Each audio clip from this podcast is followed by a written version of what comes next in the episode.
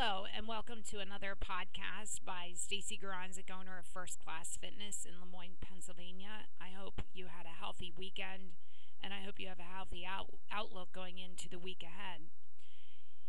Hard to believe we're going into the first week of February, and with February being Heart Month, I wanted to talk a little bit today about taking care of your heart and things to look for, symptoms, prevention and just a bit about my experience in working with heart patients. As many of you know, I work with a variety of physicians who refer patients to me who have various cholesterol issues, heart issues. They're not taking good care of their heart. They may have stents in their heart to open up the arteries.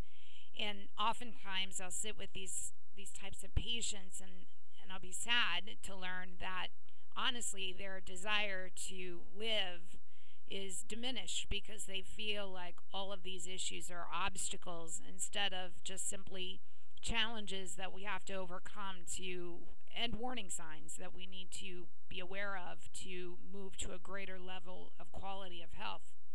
Certainly, heart disease is not necessarily a terminal illness, but it should be handled very seriously and quite properly by a professional. Most cardiovascular specialists will recommend that patients go on a quote unquote low cholesterol di- diet, but what does that really mean? Does that mean that we look at cholesterol on labels or what really are we looking for?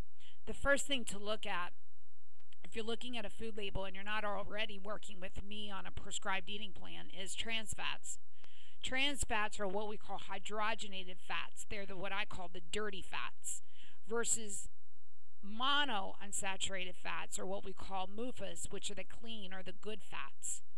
If you're looking at an item and there are quite a few grams of trans fats in the product, put it back on the shelf. Most items that are prepackaged in a box, for example, crackers, even if they're low fat, contain hydrogenated oils that are not good for your heart.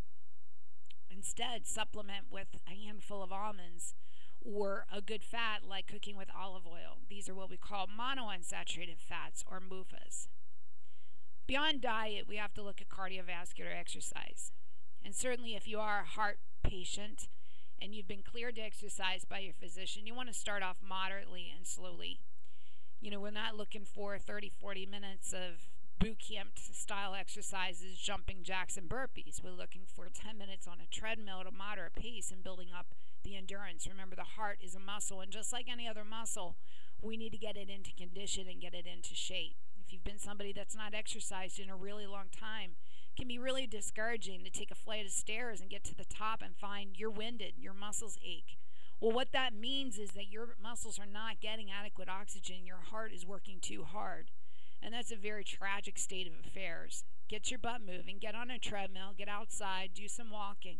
It doesn't need to be fast just so you're moving. I recommend starting with 10 minutes a day and building every week by 5 minutes so that you're walking 30 minutes daily. Just like you brush your teeth every day, take a walk every day. You've been uh, you've been prescribed heart medication, blood pressure medication, cholesterol. You take those every day. Why not supplement your life with a walk that can extend years to your life and improve the quality of your life? Another thing that a lot of heart patients overlook is stress in their life. They look at, you know, reducing blood pressure with a pill. They look at, uh, you know, reducing salt in their diet, but they don't really look at pressure, stress. And stress is a sure way to cause our arteries to um, constrict and to restrict blood flow, causing an increase in blood pressure despite medication and putting stress on our heart ultimately.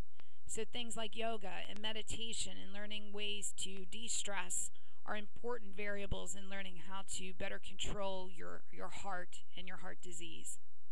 If you have any further and specific questions, especially during the month of February, contact me, Stacy Garanzik, clinical nutritionist at First Class Fitness. Phone number 717 557 5628. That is my cell phone number directly and I'll be happy to field any questions or concerns also on our Facebook. Thank you and have a healthy week.